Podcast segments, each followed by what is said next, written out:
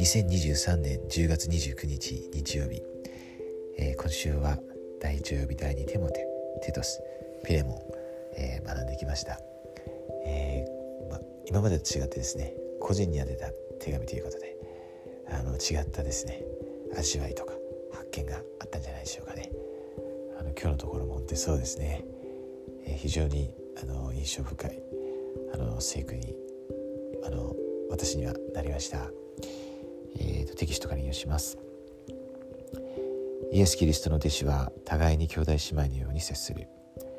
ピレモンに宛てたパウロの手紙を読みながらパウロの勧告をあなたと周囲の人たちとの関係にどのように当てはめるかについて深く考えてください。いかに考えてみると良い質問をいくつか挙げます。1から7節。同労者や戦友のような言葉は生徒たちの間の関係についてどのようなことを示唆しているでしょうか。これまでどのような時にキリストにおける兄弟姉妹に力づけられたと感じたことがありますか？8から16節指示とお願いとはどういう意味でしょうか？パウロはなぜピレモンに指示ではなくお願いをすることを選んだのでしょうか？パウロはオネシモをピレモンに送り返すことによって何が成し遂げられることを望んでいたのでしょうか。16節主にあって愛する兄弟姉妹であるとはどういう意味でしょうか。あなたからこのように受け入れてもらうことを必要としている人を誰か知っていますか、えー、ということで、まあ、約1ページちょっとの短いですね、えー、場所ではありますけどこのピレモンへの手紙。本当にあの読んでてですねあのこの昨日のこの背景をこう知るとですよね非常にこう深いですよね。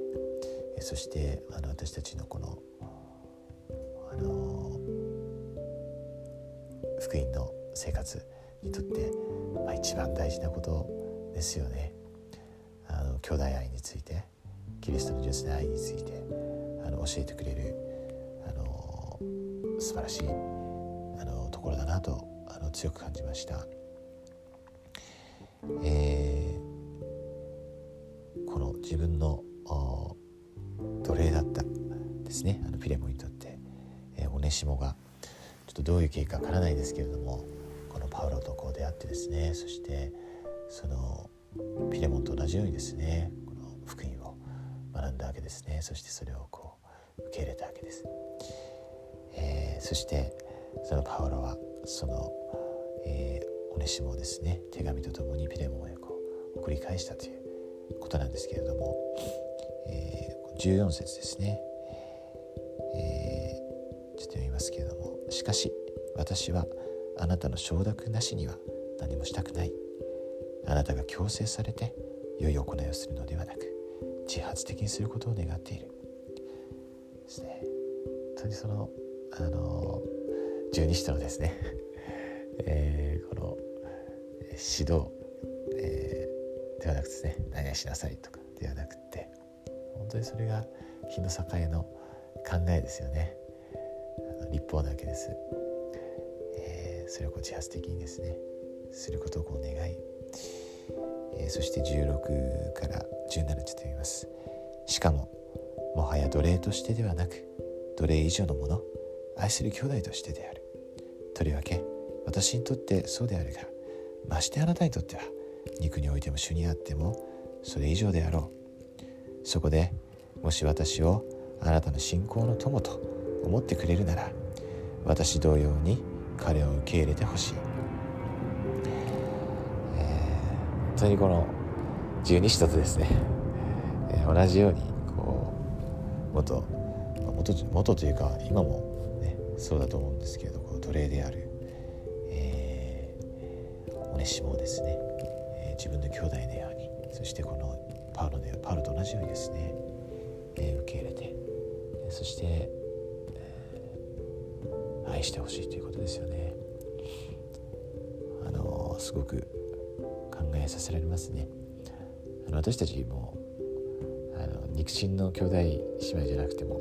全ての人は兄弟姉妹ですよね。あの残念ながらその記憶はないわけですけれどもあの例において私たちはみんな天の父様の息子であり娘ですから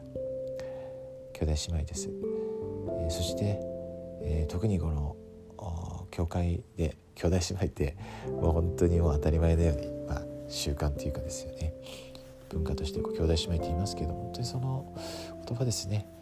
非常に深い意味があるということですよね。あのまさにあの兄弟であって姉妹なんですよね。でそれがまさに日の境の考えなんだなという今回のこのネルソン大官長のあの指導とですね非常にあの私の中では重なりましたしてあの悔い改めなきゃいけないなっていうことですね強く感じてます、なかなかですねあの口で言うほど簡単ではないと思うんですけれどもしかし私たちがそういう望みを持ってまたそういう理解を持って救い主の眼差し天皇と様の眼差しでですね、えー、お互いをこう見ていくこと、えー、そして今はもちろんあの私もそうなんですけどあの日の境の立法に完全に従いたいないわけですけれども必ずそうなれるということですよね。そういう希望を持ってそういう信仰を持ってそして